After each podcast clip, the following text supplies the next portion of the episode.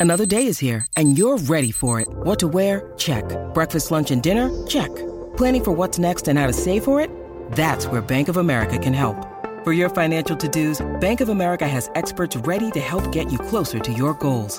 Get started at one of our local financial centers or 24-7 in our mobile banking app. Find a location near you at bankofamerica.com slash talk to us. What would you like the power to do? Mobile banking requires downloading the app and is only available for select devices. Message and data rates may apply. Bank of America and a member FDIC. Steve Martin has been doing a weekly cartoon that he's collaborating with some illustrator on, and holy shit, they're the worst things I've ever seen. They're not oh, jokes. Really? They're awful. Oh no. I don't know He if it's does- on purpose, but it's it's Oh, well, now I need to see this. I don't I've even ne- know. I haven't heard of this. I couldn't tell you even what to search for. But uh, the Jackbox Slack follows it every week, and he tweets them, and they're just like, un- it's almost they're so bad it seems almost on purpose, like Dada. See, and this is a good thing that you could do for your brand. You got to establish when you're young that occasionally you do shit that's incomprehensible garbage. Exactly. So that way, You whenever never know. anybody feels like they want to criticize you, it's probably art, actually, what you were doing. I'm pretty it's, sure it's probably art. If these are supposed to be bad, they're extremely good. And if they're supposed to be serious, they're extremely bad. it's just they're they're not jokes. They're just like ideas of jokes. Yeah, this brings up a, a, a point that Liz makes, uh, which is that this is wordplay, which is not jokes. It's not jokes. Let's see. Thank you for the hot link. Anytime you need a sausage,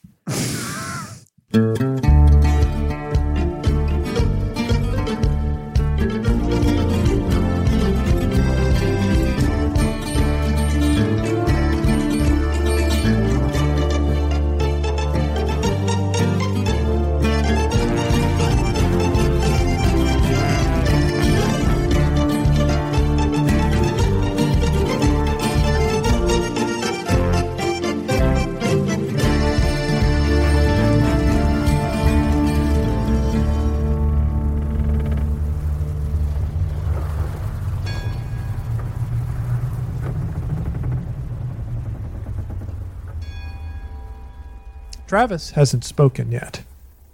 And in speaking, you have the opportunity to sway the last bit of the crew that has not voiced their opinion. The newest members of the crew who have not come to know the personalities and sort themselves into different positions on the ship. And they have been listening to another new member of the crew, Jane. Jane, who has shown herself to be competent, Jane, who has shown herself to be resourceful, and Jane, who has made a point of talking to the other members of the crew who find themselves new to the ship. She has been watching carefully as the other people speak before her. Travis, you have her ear. What do you say? I want you to think of where you were before you joined this crew. Maybe you were alone. Maybe you had friends. Maybe you had a family. But something drove you here with us. I don't know what. It's different for each of you. But know that out there in this city, they're facing something that they've never seen before and they could never imagine. And maybe the reason that you're here is to help them. Help them save their city and help them save the life that they lead. And think, before you join the crew, if you were facing something like them, would you rather be helped? Would you rather be saved to keep the life that you have? Or would you rather run?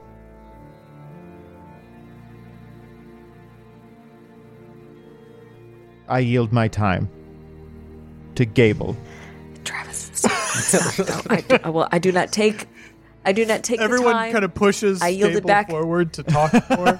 yield it back to the floor. I yield the time back to the floor. I don't need it again. No, thank you. Does anyone You've else been pushed want out this to the center of the deck. Don't. I don't. I don't want this this time. No, thank you. Uh, Travis did fine, and gonna sit back down. now. Fine. At least the whole time I was saying good things. It's, it's, it's called reversal. You know, it's like it's rhetorical technique. Ah, there's that. Anyway. All right. I would like you as a group to roll a it's not persuasion, a charm check, a charm check, which is based off presence and charm, which, oh, wow, huh. I guess it seems that Gable has the highest presence score and How would you that know that Travis so has quickly? the highest charm score. Wow, I just Right- knew that off the top of my head. Right off the Yeah, top of your head. That's incredible. Because I understand this game so well, as we all Huh. do. So that means our pool is, I believe, two yellow dice and then three green Uh, dice. sounds no, right. incorrect. Oh, Your pool Two yellow No, dice and two, yellow green. dice and one green. One green. Okay, you sure? That's if you weren't paying. If you're, it's good that you're paying attention. way to keep me on my toes, Um, Liz. Uh, and we'll just call this check hard. So that is three purple Uh, dice. that's three. Okay, let's let's shake Senora. so that is one success and three threats. Okay, thank you. So Jane stands up and walks forward. So I'm new to the ship. Uh like a good portion of people here. Uh, I, I don't yet know how you do things, but I'm glad that this is the ship that I'm working aboard. I came here with Pliff, and I came here because we were running from the Red Feather Syndicate. The Red Feathers destroyed the town that we grew up in because we wouldn't hand over our goods, so they took them. And we had heard of the Tempest Armada, and we had heard of the Uhuru, and we just wanted to be a part of whatever fight was against the Red Feathers we wanted to strike back at them because they showed us how small we were and how much we didn't matter. I'm aboard this ship because this is the ship and this is the crew that took down the civility. And you did it for an opportunity, but you also did it because a town needed your help. And that's the crew that I want to be a part of. So, I'll be honest, my interest is in seeing the red feathers handed their due. So, I don't want to risk myself and the people around me on a fight against a supernatural force. But I've also heard stories of the Mariner. I know what he does and the things that were visited at my town at the hands of the Red Feather Syndicate have been done 10 times over by the Mariner in the past. If the Uhuru is the ship that I signed up for, if the Uhuru is the ship that I think it is, then I think we have to fight. Because there is no one else on Sphere who would do it and there needs to be someone who does. Because otherwise, what is this world worth? That's my time. And with that, Jane steps back into the crowd. There are rumblings and whispers that fall to silence as Oromar Vale stands up. He strides forward, looking around at the people who are considering the things that have been said. And he draws his sword. I A sword that I named this. And I forgot the name of, but that's fine. Gable grabs Travis and makes him sit down. He draws his sword and holds it out in front of him. The shining blade gleams and makes his eyes sparkle in the morning sun. The red of the sky reflects against that blade, making it look like one that has already been soiled by battle. And in a swift move, he slams the point of the blade into the boards of the ship. It sticks farther in the wood than any man should be able to force even a blade as sharp as Oromar Vale's. It stands there, the hilt wavering as Oromar lets go of it. He looks around and makes eye contact, seemingly with everyone on the ship. Then turns around and walks back towards the main mast and the barrel that he sat on while he was observing everyone. He takes his seat. Well, uh, Captain spoken then. Bring out the buckets. I hate to hear you say that, Spit. I really do. We all do. It's a very yet important does. tradition that we respect, but when you say bring out the buckets, it's With the words and the phrasing. And two wooden buckets are brought forward. Placed around them is a uh, enclosure and a curtain. And the crew votes. The crew votes by taking their coin, which we should probably come up with a name for it, huh? your Euros. sentence. Mm, I, your sentence is That's cool. Pretty great.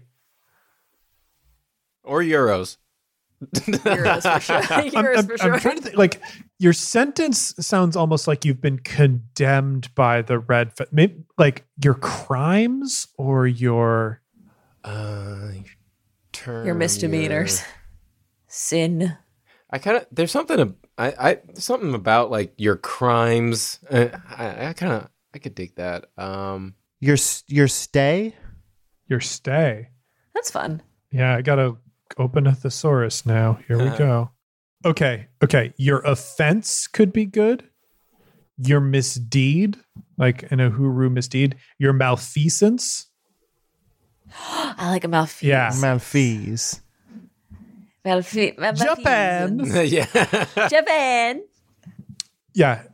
Each member of the crew, uh, each the crew, great. The Every crew. time you've said crew and uhuru together, I in my head I always say ukruru. Ukuru. Krur- krur- krur- I say crew huru. krur- Kruhuru is good. Ooh. krur- Kruru. krur. Each member of the Uhuru is expected to present their malfeasance. The object that represents their membership of this crew, and place it into the bucket of the way they think the vote should go. It takes some time as each member of the crew filters into the privacy curtain and makes their selection. But ultimately, it is up to the quartermaster to count the votes. And Johnny, once again, we come to you. Hmm. And I'll let you decide, like you decided last time. How did this vote go? I think it was close. I think it was close. But once again, as I said before, I would like for everyone to have very narrowly voted to flee, but I would like to tell everyone that they voted to fight. Excellent. Uh, I like karma. that choice. Um, and I will reveal to you now, just because Johnny made that arbitrarily choice, that arbitrary choice, which rules, every time the crew rolls in the upcoming encounter, they will have a black die, because the majority of them do not want Oh. to do this. That's great. Yeah, That's great that makes stuff. sense. I get it. That's good, but also, come on. No. All right, the votes have been tallied. We will fight. and there is a roar from the crowd that starts with just those who are most hungry for battle. but moves out across the rest of the ship as each voice joins the others, knowing that they decided to abide by what their crewmates chose to do. Hooroo! Hooroo! And it breaks out over the ship, and that thundering call sounds across Nordia as the heart bell rings again.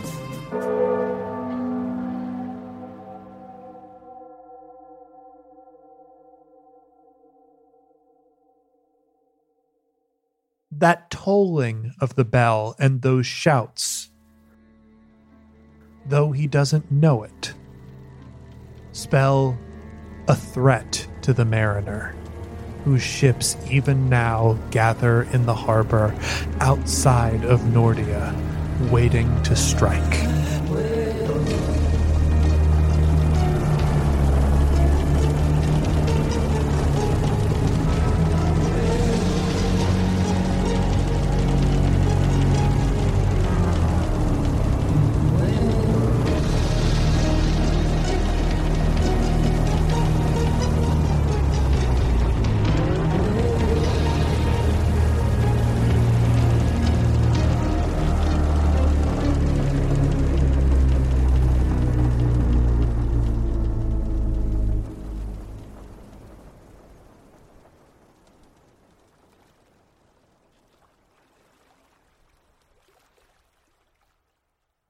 Return to the deck of the Uhuru after the vote that has just taken place.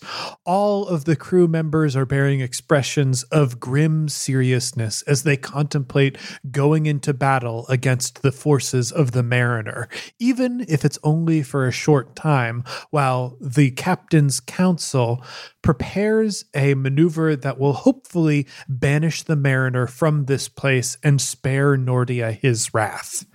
Where are the captain's council right now? That's uh, you. Oh, May I'd l- maybe like to be like in the where we're keeping the birds yeah. I think and definitely Gable was going to start the scouting party anyway, and whoever wanted to come, and I assumed that Janet wanted to come as well. I don't know about Travis though. Travis will join you in the birdatorium. Really? Okay.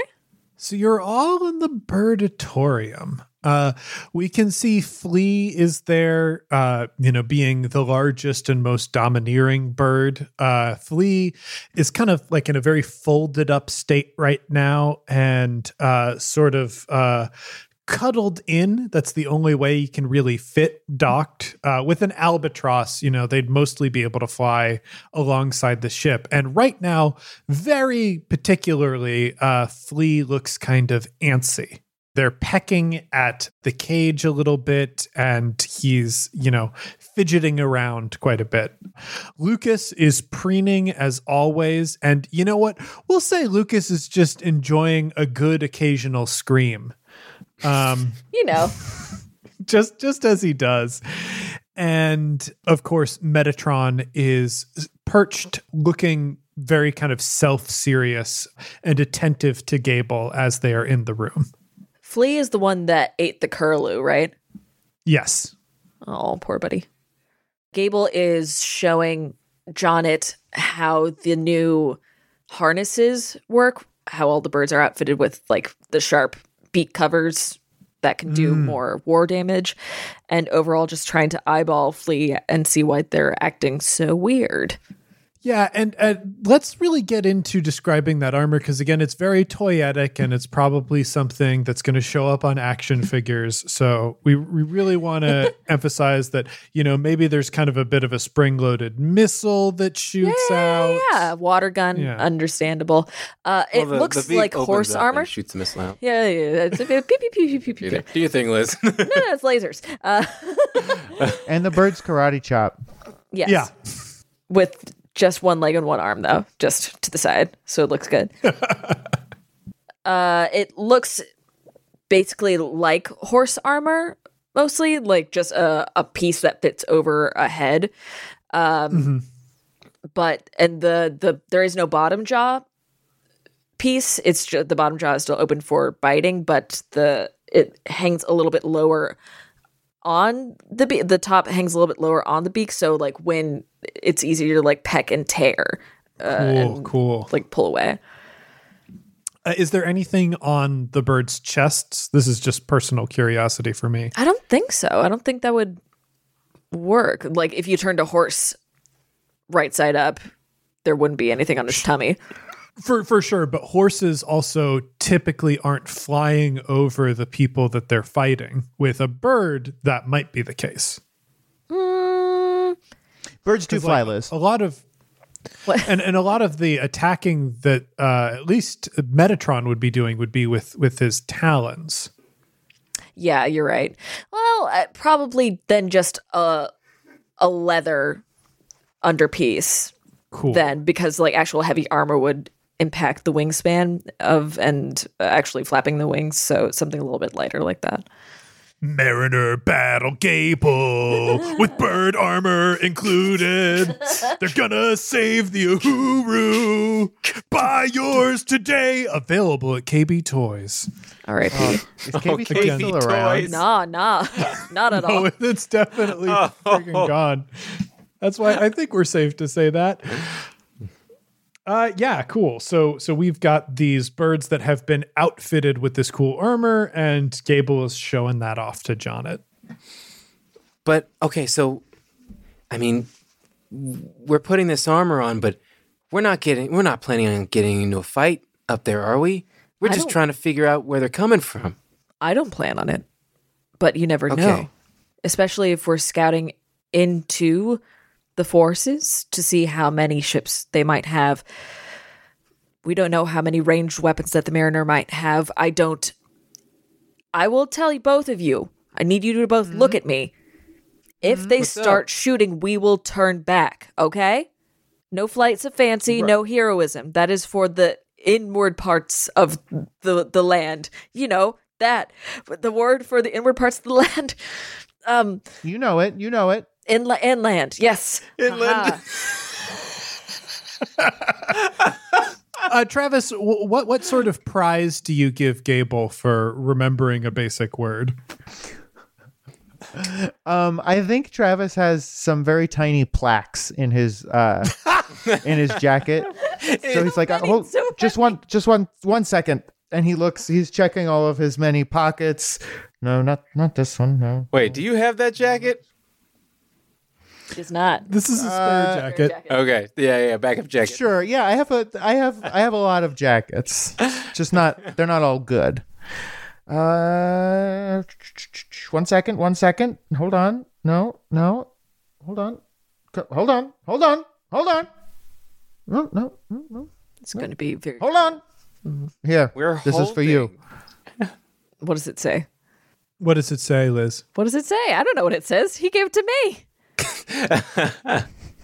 Oh, hold on. Hold on. Wait. Wait. Wait. hold on. wait. Okay, here you go. Just this one says, empty "I can't read a simple plaque," so you can have this one. And then the other one says, I remembered a very common word by saying two words that sounded exactly like that word. Okay. First of all, you're Oh, going to need a lot more of these. It's going to happen a lot more. Why do you think I have all these pockets? I don't know. That's You're really encumbered, Travis. Okay, I'm just saying you're you're just taking things a, a little bit like maybe over the top. Actually, hang on, I've got a plaque uh, for over the topness. Um, hang on, and then he reaches in a barrel of hay because he put it there for some reason, and this is for you, Travis. Here's your sign. What is it?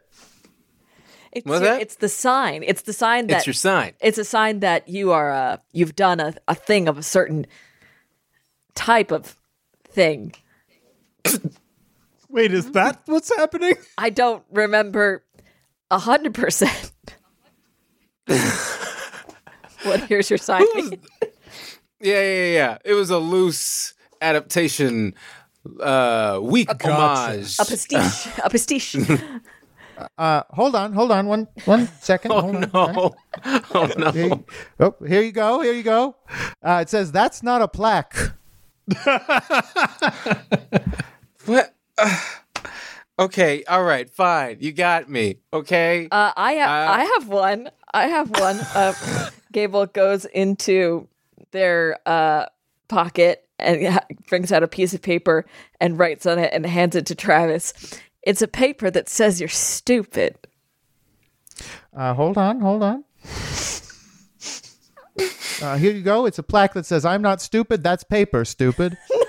How is it possible? the mariner is coming. Oh, hold on, hold on. uh, here, this plaque says, uh, Sorry for your mariner's mark. We will get through this together. Gable Thanks. picks up Travis and shakes him, and he sounds like a coin purse.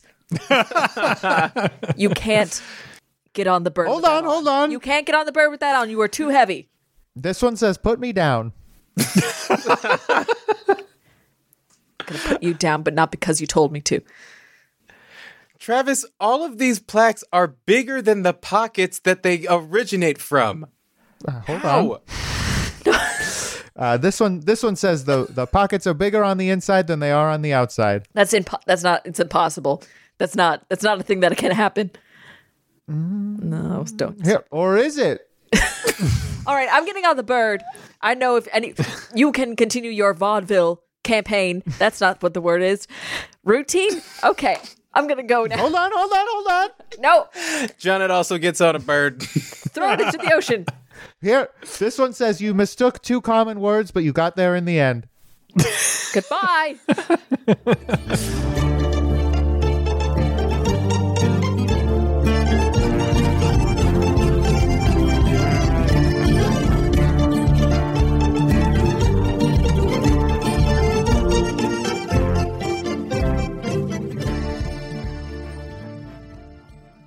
Hey heroes, it's James, your game master, and welcome to the mid-roll. We're getting things started off with a radvertisement, and this one comes to us from the good folks at the Worldbuilders charity. For those who don't remember, the Worldbuilders charity was founded by Patrick Rothfuss, who is a good friend of the show, and they are in the middle of their mid-year Geeks Doing Good 2020 fundraiser drive. They want you to know that for 2020, they've developed all new products to bring back their popular Indiegogo campaign.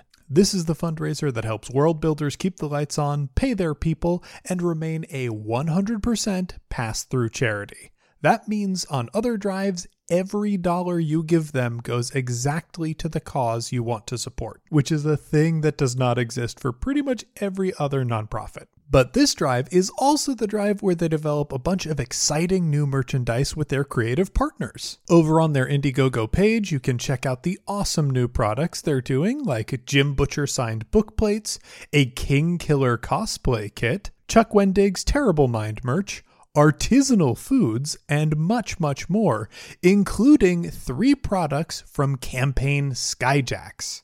That's right. This year, the Worldbuilders folks reached out directly to us to help us develop some new merch in order to support their charity drive. The first is a beautiful Uhuru Jolly Roger pin that comes in at about one and a half inches with a brushed brass finish that looks amazing. There's also an Uhuru Jolly Roger t shirt that I can attest is incredibly soft and also has a gold foil printing, so it looks really cool. And finally, the thing that I am most excited about. Uh, it's unfortunately not part of this episode, but on a future episode, Travis receives a handkerchief as a gift, and we created a reproduction version of it. The handkerchief is 24 inches by 24 inches, which means it makes a perfect accessory if you fold it a makeshift face mask, or if you lay it out on a table, it makes a perfect replacement Illimat board. All three of these products were done with art by Justin Langille, an incredibly talented artist who's worked with us a bunch in the past, but you might not have seen his work yet. The work Justin did on this handkerchief is incredible. It is full of Nordian sights and symbols, like flying ships, flowers, and bog mummies, with some handsome renderings of Travis's animal forms. But you don't need to take my word for it. Head over to the Indiegogo page for Geeks Doing Good 2020 by going to bit.ly slash WB dash GDG 2020, Googling Geeks Doing Good 2020 Indiegogo, or following the link in our show notes to take a look for yourself. We are so thrilled for the opportunity to bring you really cool merchandise like this. And we would love to see lots of Skyjacks fans come out and support this. If you do, there's a chance in the future we'll be able to make more cool stuff like this. And all that money goes towards a great cause. A huge thanks to the Worldbuilders team for supporting the show this week. And before we get to our episode, I want to take a quick moment to thank some of our backers on Patreon. Maya, thank you. Jay Ferguson, thank you so much. Jeff Barber, thank you very much. B. Richard, thank you so much. Anita McGrath, thank you. Lou Tennant, thank you very much. Jason Gabbert, thank you. Emily Harker, thank you so much. Brigid Igo, thank you very much. David Saggers, thank you. And Jacob Auer, thank you very much. Thanks again to everyone who supports the show. We wouldn't be able to produce it without you. When you need mealtime inspiration, it's worth shopping Kroger, where you'll find over 30,000 mouth-watering choices that excite your inner foodie. And no matter what tasty choice you make, you'll enjoy our everyday low prices, plus extra ways to save, like digital coupons worth over $600 each week. You can also save up to $1 off per gallon at the pump with fuel points. More savings and more inspiring flavors make shopping Kroger worth it every time. Kroger, fresh for everyone. Fuel restrictions apply. Now, with all of that out of the way, let's get back in the sky.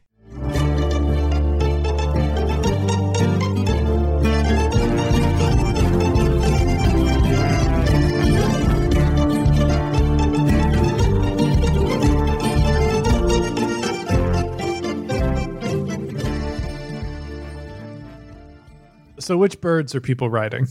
Metatron. Lucas. Flea. Oh, did you want did you want Lucas? You can have Lucas. Oh, I'll take Flea. Yeah, Flea saved Flea saved Jonat's life earlier. That that seems uh, like a pretty good match to me. And Lucas still has part of Johnny inside of him.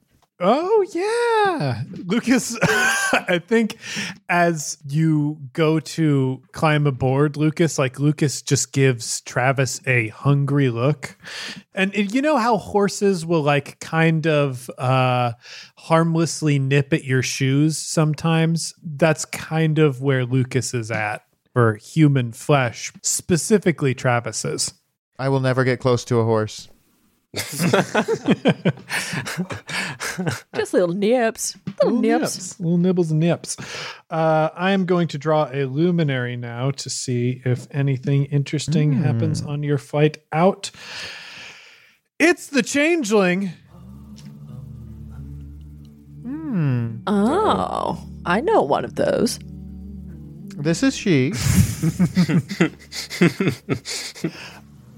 We take off from the Uhuru. The Skamalik has been cleared away from the aviary doors to allow the underside and side of the ship to open up for all three birds to lift off together. Lucas starts with quite a bit more flapping than the others, but soon they are all up in the air and circling above the ship and Nordia itself. It is still raining, though not as intense. The sky in front of you has gray clouds that are tinged with a spot of red. Basically, anywhere that is thinner or broken in the clouds lets a haunting red light through over the landscape. It is the perhaps the dreariest thing you could possibly imagine you're all in the air. I, I'm assuming communicating together through uh, simple hand signals and what other, whatever uh, language that you've developed to talk to one another while you're in the air. What do you do? Who's leading the way? I think Jonet does like a symbol where he he spreads his arms out real wide. It goes from a closed fist, close up tight, to wide to maybe indicate are we spreading out or and then he keeps his both hands together and puts them in a straight vector. Is like, are we flying together in formation? Because that makes sense in my head. Gable signals back, flying together in formation, and holds up a hand with five fingers to indicate that after like five minutes we'll spread. Okay. Travis puts his hands together, does a small bow, and then holds up five fingers to indicate thank you five. Gable turns to Jonnet for confirmation of thank you five. John puts his hands together, small, small bow, and holds up five. John just also leans down and gives Flea a big, like a pat on the front of the chest, and just kind of they're in the air, so like an an air whisper, uh, just like, "Hey, thanks for taking care of that curlew back there. I never got a real chance to say to say thanks. Uh, you're a real one." If Lee turns back and and gives you a look, well, I mean, it's a big like they're basically like seagulls, right? yeah. So yeah, it it gives you like a big high pitch. Well, I mean, it would be high pitched if it was a small bird. This is like a a rumbling bird cry. We can find seagull audio and uh, you know Pitch it down. that way way the hell down. Whatever that sounds like.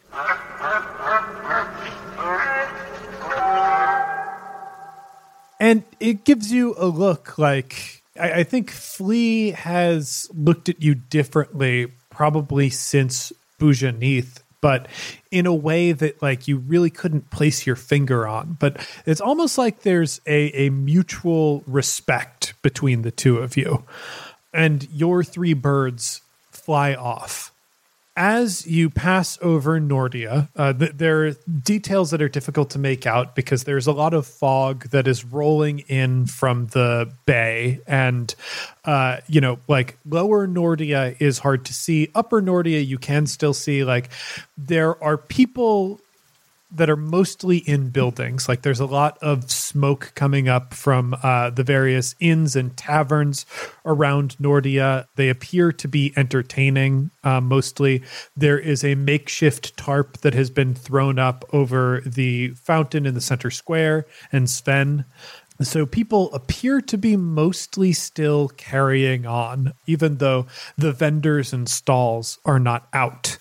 As you look towards the water, you see a rolling fog in front of you, and it appears that uh, the weather gets more intense the farther out you travel. So you're facing a lot of rough rain, heavy winds, and fog ahead.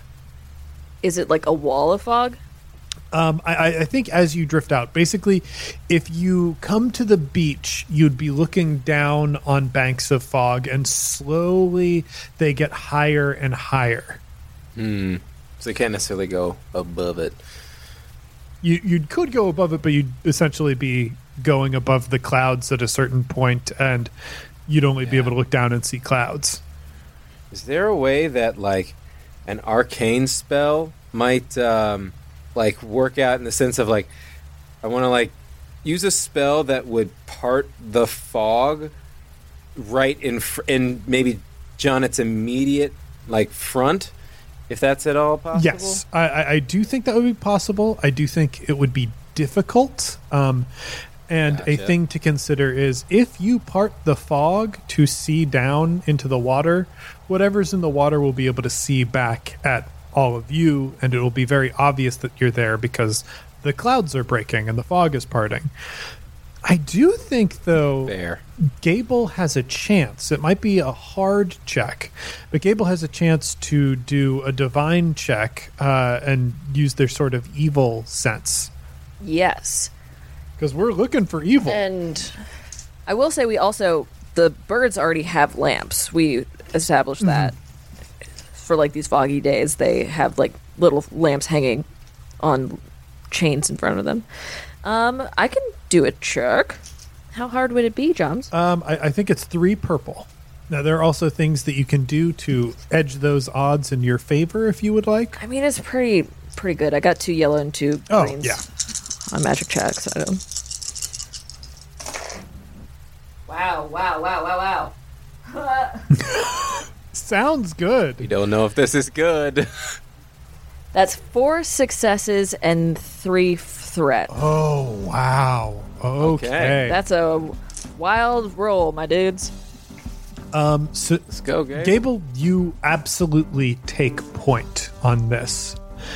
You are sitting on the back of Metatron as he is gliding around banks of storm, basically uh, uh, avoiding the worst winds and trying to keep his feathers dry and useful as long as possible, while you are on his back trying to concentrate. I think there's a bit of a pins and needles sensation you get as you connect yourselves to the scant bits of wing that you have been able to rebuild for yourself.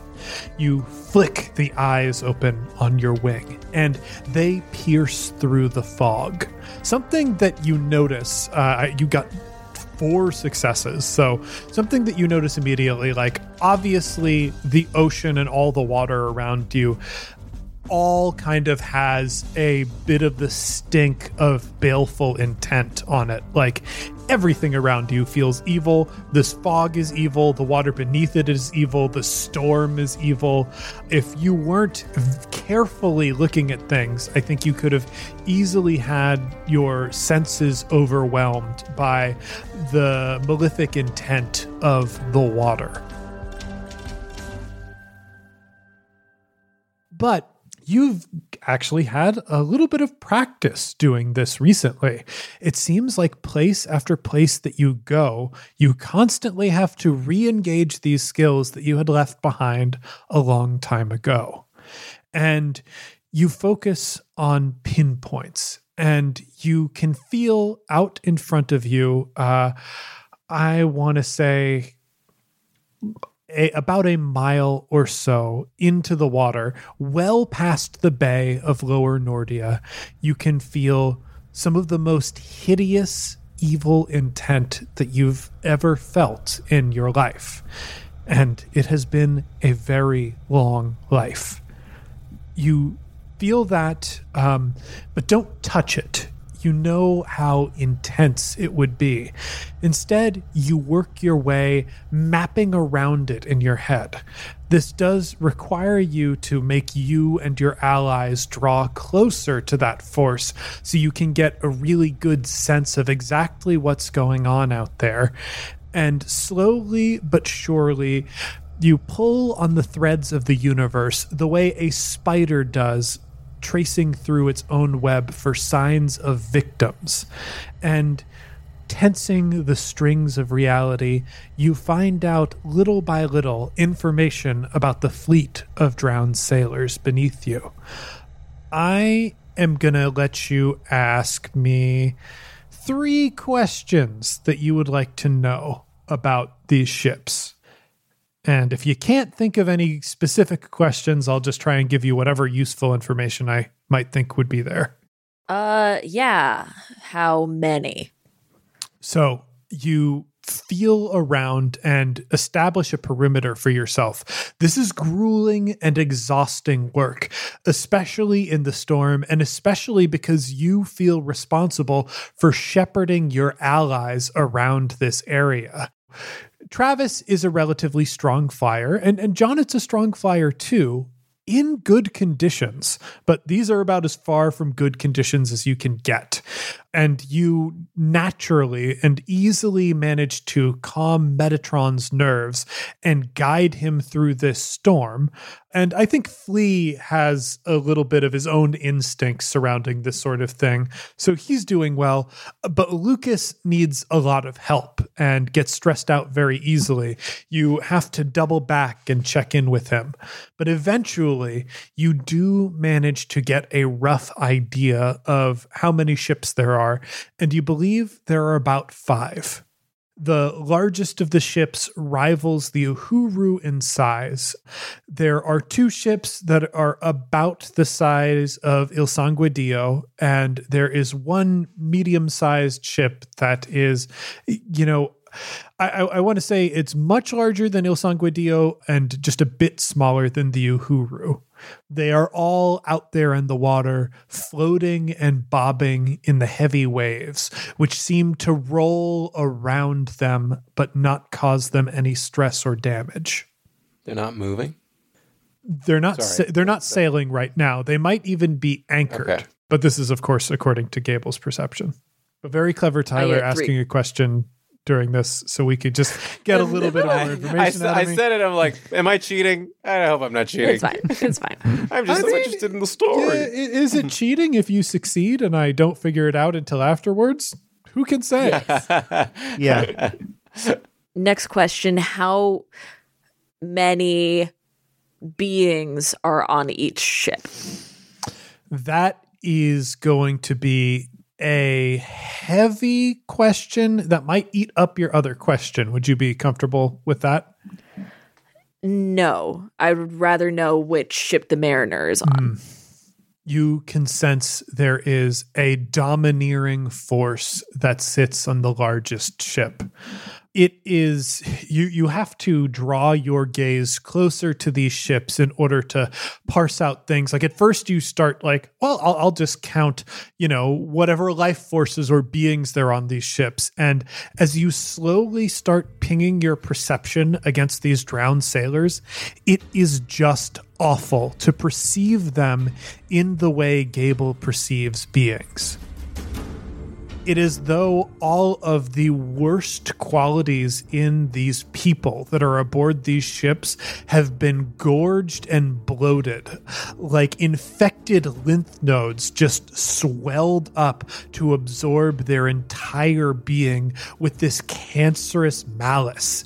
And Worse yet, it is all strung together and knotted within itself, leading back to this awful leeching force that is the mariner.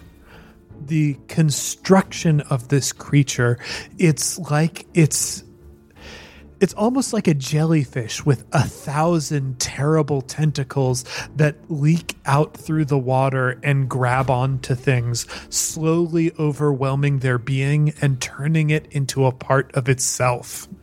But yes, you can feel on the largest ship, there is a presence that could be nothing else than the mariner.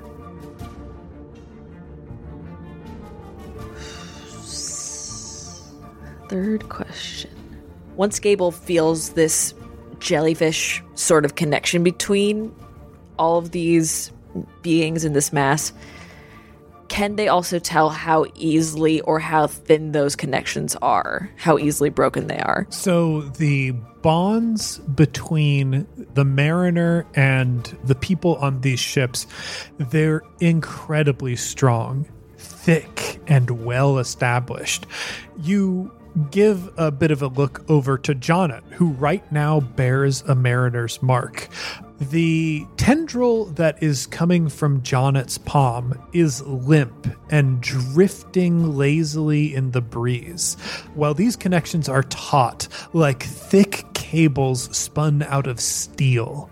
It appears that not only are these beings, these drowned sailors on these ships, physically close to the mariner, but they are deeply bound to the mariner's will in a way that someone like Jonnet is not. Okay. And that's the only thing that is in this cloud or the, these five ships, right? That yeah, you you've only sensed the five ships, which I mean, as a corsair, you know that a raiding ship of the Uhuru size could have anywhere between 100 and 200 crew members on it. So the the smaller ships like could still be carrying a staggering amount of people. The army that's amassed in these drowned sailor ships would rival Nordia. And these aren't just, you know, people who have ranges of, of children and elderly folk. These are all people that would be ready to fight. So you're probably considerably outnumbered, even with the presence of the Uhuru, which, you know, that is anywhere between, you know, 50 and 200,000 strong fighting people. Who's to say? Who's to say? There's no way to know. um, I wanted one more question answered, and you can let me know if I need to roll for it again. Is there any way I can tell how well armed the ships are? Okay, you did get four successes, and that's kind of a lighter Yes. question. I, I, I think The large and medium sized ships are gunships, which means they are designed to sport as many cannons as possible. I think the smaller ships do not have many cannons. Uh, they probably have just about you know six guns apiece, which might be a bigger warning sign because that probably means they're just packed to the gills with crew. Gotcha. That is all I need to know. Yeah. Uh, at this point, this is this would be where if I had drawn an unfavorable luminary, I think I would have had the mariners have a chance to notice you. But we did draw the changeling, which, if anything, is like the luminary that is tied to Travis most deeply. And I, I, I think also kind of offers like its own sense of concealment uh like so I, I think you've managed to like go on this little scouting mission pretty easily without events from the mariners. However Jonnet, you riding out over this water i think progressively you have felt more and more stressed. Like it is difficult to keep yourself calm. It's like your body has thrown itself into a fight or flight circumstance and you just can't seem to snap yourself out of it. Flea is taking pains to make your journey over the waters as delicate and easy as possible. But in the middle of a storm like this, it's really difficult. As the tension starts like building again, Jonnet is finding it harder and harder to focus on the act of like looking out for the Mariners fleet and more just trying to like kind of more close to himself, just like try and keep himself together. So I think he's probably trying to focus the most on just like the rhythm of Flea's flapping, which might be like like how Flea is able to like sort of soothe him a little bit mm. because it gives him sort of a like a totem to like check in on. Oh yeah, like it, it is a storm, but albatross typically don't flap their wings that often. So maybe that is Oh. how Flea is like taking pains to help you. Mm. Flea is actually flying in a way that will allow them to allow him to flap in a rhythm. Ugh, I like Flea. Flea's a real one. Mm. Hey, thanks, uh, buddy. Gable uses the lamp on the bird and covers up the light and uncovers it in a pattern that indicates that it's time to turn around and turn back. Oh, thank, oh, thank you. All right, th- and Jonnet go ahead and and and just whips the whips whips the bird around. I think Travis fly, like turns around but flies pretty high into the air. Now that now that he knows that kind of like the mission is over, he's gonna have a little fun on the way down. what does that entail? uh, just like flying up real high, kind of diving down real fast between Jonna and Gable. Stupid. You know, whip, whipping around them, being uh, showboating a little. Ghost Ride. Gable is Gable is so upset that no one said thank you places. so they're just flying straight on, real pissed off. Yeah, Travis, I, I think there is just a sense of freedom and lightness that you have right now. You're flying back to port to make a very big decision, to do something that's probably life changing. And at right now, at least from Travis's perspective, there's a pretty big chance that he will become a mortal man. So, I like I think those feelings are kind of swirling in the background and your showboating on Lucas is kind of keeping them at bay. And it's also, you know, Lucas was struggling a lot earlier, so th- this is helping Lucas out a lot too. It's all for him. as Travis like maybe cuts a little close to Jonnet, he clenches up real tight on on Flea and then she like yells at Travis, "Hey, hey, leave that crap in Bougie knee!" Uh, Jonna, you see out here, I'm a different bird. A man this time. I'm not a bird, which is Then different not- from a bird. I don't see how the the catchphrase loses its validity if you are in fact not a bird at all. Gable throws a rock at Travis. yeah. Travis d- dives off of Lucas Dude, yeah. Come on. God. and uh, Why do we have birds if you want to leave the bird at any moment? But why do we have? Why did I bring the bird? and Lucas will catch Lucas will catch me because we're buds. I can't dive. It's a peacock. He can dive. No. Travis is just free falling through the air, dummy. Yeah. Lucas catches him and it's awesome and it rules. I mean, No, it doesn't. Liz, I really wish I could overrule him right now, but we did draw the changeling. So this is happening and we have to accept it.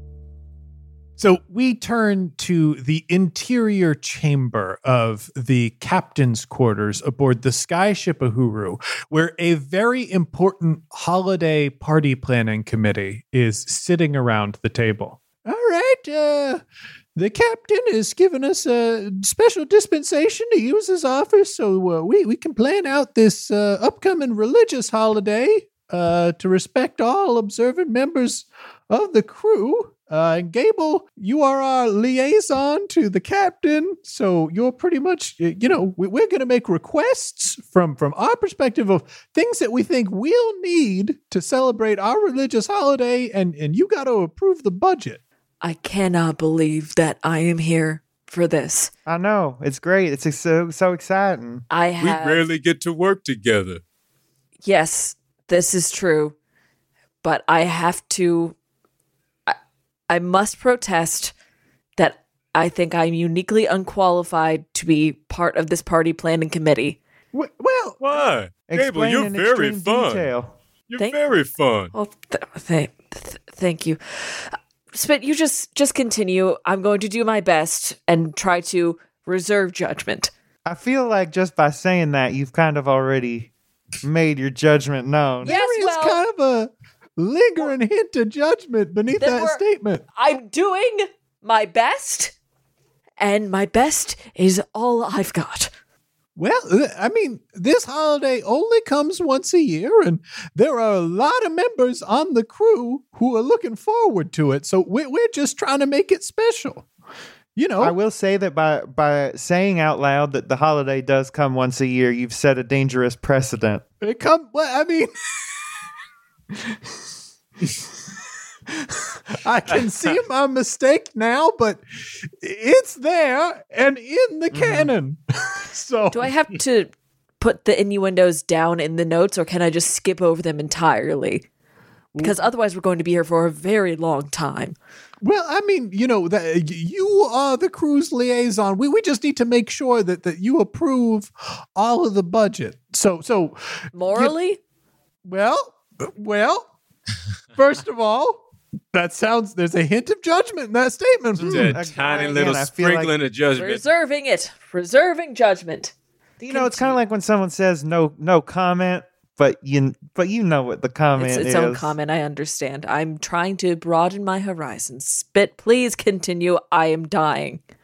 So we all understand that this is kind of an office, a workplace event. So we want to kind of respect that as as we talk about the budget. Obviously, I'm sure Baritone Barry, uh, uh, Jerk Off Jerry, I- I'm, I'm sure yes, every- Jerry. agree to disagree on that. Uh, I think everybody came here with their own vision of what this should be, uh, but we got to think about, you know, what's what's the minimum amount of this holiday? What do we actually need at the party in order for it to really be Hump Springer? We need free rein of the ship. We need everyone off the ship unless they're they're going to participate. I think that's I think that's fair. I think that's There fair. to no judgment during Hump Springer. Uh, And both of both of those things are free. That's true. That's true. And even uh, to that point, like I think we could save a little money by uh, not uh, using oil to burn uh, to burn uh, candles and, and lamps and whatnot, so it can have good mood lighting. It's very dark and dim. Everybody can just uh, get in the get in the vibe and just uh, start feeling how they feel. Well, now I'll, I'll push back against that perhaps a little bit. I think I'll back up right back. against it. Uh, what I, think is Grind there, up all up on my idea. Going to vomit. Going to throw up in my hands. Please. I I'll, well, I'll just I'll just watch what you two've got going on. there are certain tableaus that you know part of my experience of a hump springer what i want out of a good hump springer is to be confronted by certain tableaus to open a door and and witness just fully take in uh, you know its own bit of holiday spirit You want a sexual Scooby Doo. I understand. Actually, yes, Gable. Gable uh, touched on something very that's that's amazing. yeah We you touched on the- something very sensitive gable I and touched you know, feel nothing. free to Absolutely not. keep touching on that sort of thing. Of I'm just gonna go ahead and massage this Nope. idea just a little bit. All right. Again, So- I'll I'll just keep on watching what you all have going on. for sure, we for have- sure. we have uh one hallway that's just full of doors all right and that hallway is pretty lowly lit all right maybe just one at the end of the either side and as you go into each door some of them might be lit very well some might be lit not at all but uh it, we, we sort of uh leave it up to the people that are behind the door to maybe establish the mood and feel Mm, now I like this, and again, this is doing it on the budget. This is this is cheap. This is easy. You know, we're, we're staying So f- pretty contained. yeah can I, so can far I we're make a saving money. suggestion? Uh, uh, uh, sexy suit of armor. Maybe a suit of armor, uh, but also there you can see its junk in like there's armor junk, so you can keep the the junk safe, um, but also uh, use it. It's, I'm worried that that's going to eat into the prophylactic budget because it does sound like we would sort it into prophylactics. Yeah, but you just you can you can just hose it out and reuse it. that's disgusting. Mm. Absolutely not. I'm not oh, going to dude. buy a suit of armor, an entire suit of armor with a cod piece on it that is Well- just going to be removed. That seems foolish and a waste of money. Okay, okay, okay. I I hear where you're coming from. I, I I hear what you're saying. What if we got just the cod piece? Hmm. Sure. I'll allow it. Sure. All right. Now there are going to be some arguments over that. Sure, there's probably going to be some pushing and shoving, but that's part of the spirit of Hump Springer. So I, I think that's fair. I need I need us to walk back a little bit. We're jumping into budget before we're talking about logistics. So you say you need you and the followers of this holiday need the run of the ship how long? For what period of time? Because I am in charge of taking the orphans on a field trip to a museum. I need to know how Oh, long I need to for entertain them for. Fuck's sake. If it's more than 13 hours, we will all pass away. Something terrible is going to happen. Well, I mean, uh, a traditional Hump Springer, I, I believe, is is dusk till dawn. Mm-hmm. Guess we can do do a day trip. They're all so weak. If we go to the beach, they'll all pass out. But that's that's my problem. I am being judgmental. I will deal with the logistics of my end. Dusk till dawn is fair. Fine. Fine. Oh, okay. Now, now, jerk off Jerry got to, to make his special request uh, uh, of, of a thing that he would like to see. Uh, Baritone Barry, uh, for you, uh, is, is there anything that you feel like you need the budget to to acquire to really make this Hump Springer uh, special for you? About six barrels of lubrication. Six barrels is It's not a lot. I know That's- it's no, not that's a a- lot. that's a- It's, Tremendous. it's on the low end. I'm trying. I'm trying to to conserve. You know. All right. I mean, what I- are Am I using lube wrong? Well, I don't know. How much are you using? I don't. That's How many of barrels do you use? I don't use barrels. That's fair. Yeah, yeah, you're right. You're right. You This is the thing that I think the fans would love to have established in the canon. I've never been horny in my life, and I never will be. you say that, but wait until you wait until you see our our sexual Scooby Doo. Yeah, I no, will not. Exactly. I'll be at the I museum. mean, everybody like this is the thing I want to emphasize. Although this is a religious holiday and it, it's something that, that we have to do because we we have a quorum of people on the crew who, who practice uh, uh, this this religious holiday and observe it. Uh, I do I do want to emphasize that everyone uh, is welcome above Mhm. above uh, uh, an appropriate age. Mhm, mhm. I, I just thought of another thing that I would like to um, sort of establish. Um, so there would be a room where you walk in, and it looks like there's a, a penis floating in the middle of the room, and then you get closer, and you and you're like, wait a minute. There's not a penis. It's all transparent and it looks it looks all see through, and then you realize that it's uh, just a series of mirrors that make it look like the penis is floating in the middle of the room, and it's called Pecker's Ghost. Ah, I was about to say Pepper's Ghost. Anyway, I hope that journey was worth it for y'all. Absolutely, very satisfying. Again, I hope this is tremendously satisfying. Uh, now, now there, is uh, Barry has offered to uh, perform music uh, at at this event as as it is traditional. Uh, uh, so I would like to request uh, some sort of uh, amplification system, uh, and I think this could be a, a general use item on the ship too. We would need to clean it thoroughly after Hump Springer, of course, but We will throw it in the ocean. Absolutely not. Whatever you use is going right you can't the ocean. throw out a PA system like that. it's Come going on. into the ocean or a fire, whichever your preference is. Well, I, I mean, I guess I suppose that's your prerogative if uh, if you want to d- ocean dispose of something instead of uh, cleaning it. Uh, you know that that's your prerogative. But but can we get the the PA system? Uh, Right. Because I will be the Hump Springer singer.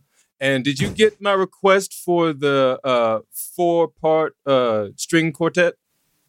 Oh. Yes, uh, I did. Um, I was a bit confused because none of them are playing string instruments that I've ever just heard of. they're just having sex. yeah. Okay, yeah. They're, they're bound we- up we just- together in strings. Is the thing. Yeah, yeah, The- yeah. A G a G string quartet. Yeah, that's that's Um, what I that is. I was go. also- I gotta go. I was also thinking maybe just um we have a room where people are blindfolded and uh, we just have like a bowl of wet plums and they can stick their hands in there and we, we could tell them it's like mummy balls or something. Now that's fun.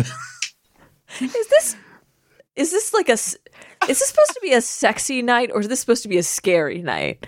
It's just supposed to be a fun night. It's a fun night. yeah, just with- a good just a good time. with no inhibitions. This year we did draw a, a spooky theme for it. Every every Mm-hmm. Hump Springer has a different theme every year. Mm-hmm. Okay. Yeah, we had a we had a Christmas one one time. Mm-hmm. And uh, I'll tell you, the longest line was the one to sit in Santa's lap. Why jerk off Jerry? Well, Uh, because so the you could jerk off while you're sitting in his lap. Okay, thank you. And do That's we, what I did anyway. well, uh, I, I just wanted to double check because we reached out to a couple people to maybe sponsor uh, Hmm. the event. Did we hear back from Hennessy? Did Hennessy get back to us? I I received a very wet box. Yeah, Back that sounds from like Hennessy? Hennessy. Okay. Yeah, yeah, yeah. Uh I That means they're in. Okay. Uh then yes, we heard we heard back from uh it did sound like a lot of thi- a lot of was broken inside, so we might have to contact Oh them no, again. that's part of it. It's part of it? Mm-hmm. Okay. Yeah, just wrap your imagination around that. That that's definitely part of it. No. no. No. Well, okay, I I think I think we we've got uh most of it covered. Uh Cl- Yeah, clearly, clearly, this is there's a very clear plan, and um, just cr- very well defined uh, parameters for the party, and for the holiday in general that I think that uh, people will be able to look to for years to come, uh, annually, uh, whatever day this may be. Every year we can sort of look towards this day. Yeah, I, the last thing that I really want to sort out is is the hmm. poster that that we want to put up around the ship to advertise to the crew to let them know that they are welcome at our celebration, even if they haven't traditionally observed Humpspringer. That anyone can come in and and get in on this Humpspringer. Yeah, it's definitely got to be a 3D poster That's for what, obvious reasons. That's what I was thinking as well. That's what I was thinking as well. You want it to be a little interactable. Mhm. Right, right, Or maybe it's maybe it's like a magic eye. Ooh. So you know you stare at it long enough, and then you re- then you really see what's going on. Yeah, yeah, yeah. You stare at it long enough, and it's like, oh, it's an anus. Well, yeah. What what if we we sort of put those two ideas together? So you know, you're looking at the poster. It is a 3D poster. There's some sculpture work in it that you can interact with, and then you kind of you cross your eyes, and all of a sudden it changes. You know, you, you see a, you see a deeper picture. There's no way any of in that there. is readable. Do you, 3D do you, and do you magic guys eye is that's that's impossible. There's no way. There's no way. do you remember do you remember when our ship used to have a taint painted on it? I do, and I for I loved it, and I miss it. We really got to get that taint. We got to back. get that No, we don't. taint We did not- back. We did not need to get Wait the a tape back. minute. What if we reinstate the taint? That'll be our poster. Put the- the taint- Reinstate the taint. taint. Reinstate the Reinstate the taint. uh, taint. Reinstall. Well, we only did it twice. That's okay. Uh, Well, well, Gable, if you want to sign off on these uh, 3D interactable magic eye posters to be put up so around the ship in all places to let people know they're welcome to Hump Springer, I, I think we're ready to go. I guess all I need is the final budget total. What's the final number? Uh, well, let's see. Uh, that's uh, a cod piece being approved. Uh, we're gonna have to get some. balls. No, yeah, gotta gotta skin some plums and uh, the mirrors. Mirrors. That's gonna set up a whole mirror room and obviously About a hundred bucks. Yeah, Yeah, all in all, pretty bucks? affordable. is that too much? is that too much, Gable? No, never mind. I was just trying to give No, you a gimme can, to uh, say to we say were being dollars, but selfish. that's fine. We were right. being selfish. We were being selfish. I think we can pull it back a little bit. Uh, let's say, Mhm. you know, we probably everybody was picturing a steel cod piece. We could get a, a lower quality bit of metal, and uh, I'll just do some adjustments here. And M- Maybe we get half as many half as many plums, and then it's like the mummies yeah. each only have one ball. uh, it's coming out to sixty nine. Thank you. That's exactly Oh. the number that we were shooting for. All right, I will sign off on this. And on that day, if you need us, send a bird to the Museum of Science and Industry. That's where me and all of the.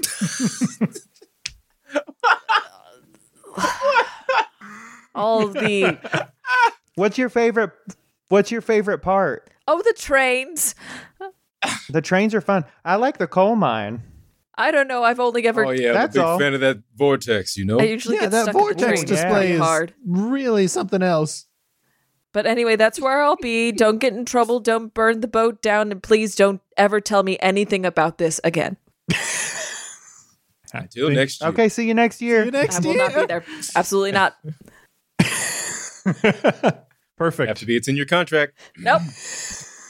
Campaign Skyjacks is a one shot network production. For more information, be sure to follow us on Twitter at, at CampaignPod for updates about live shows and other events we might be doing. Welcome to Character Creation Cast, a show where we create and discuss characters, the best part of role playing games, with guests using their favorite systems. I'm one of your hosts, Ryan Boelter. And I'm your other host, Amelia Antrim. Join us as we sit down with game designers, podcasters, and fans of games as we dive into learning about different RPGs through the lens of character creation. It's a combination of character building, player advice, game design insights, and even a little bit of fan fiction for a different game every month. We tackle a variety of new and old games, both well known and indie produced titles. We learn how creating characters can tell us a lot about the games themselves. Check us out today anywhere you can get podcasts or on the One Shot Podcast Network at oneshotpodcast.com.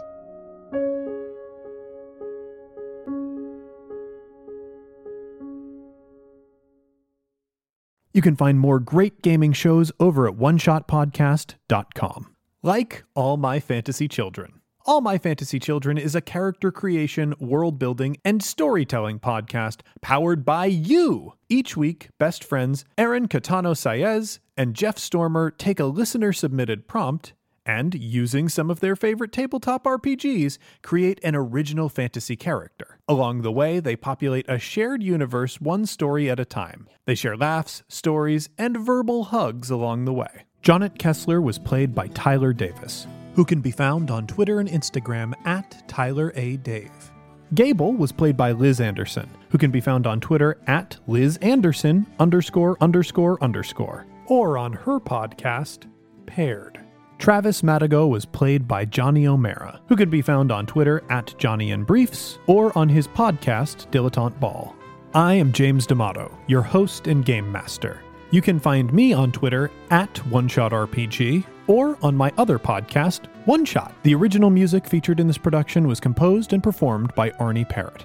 You can find Arne on Twitter at A R N E P A R R O T T. And you can find more of his work at atptunes.com. This episode was edited by Casey Tony, who can be found on Twitter at Casey Pony, spelled C A S E Y P O N E Y, or on his own podcast, Neoscum. Our logo was designed by Fiona Shea, who can be found on Twitter at Fiona Pup.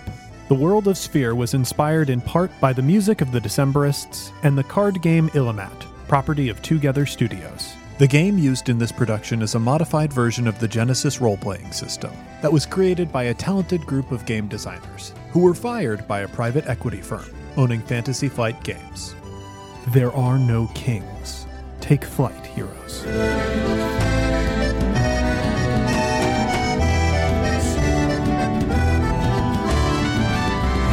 Strangers who've ever been kind, and once for our friends ne'er to rise. Twice to the dearest we're leaving behind, who know we can never deny the call of the sky.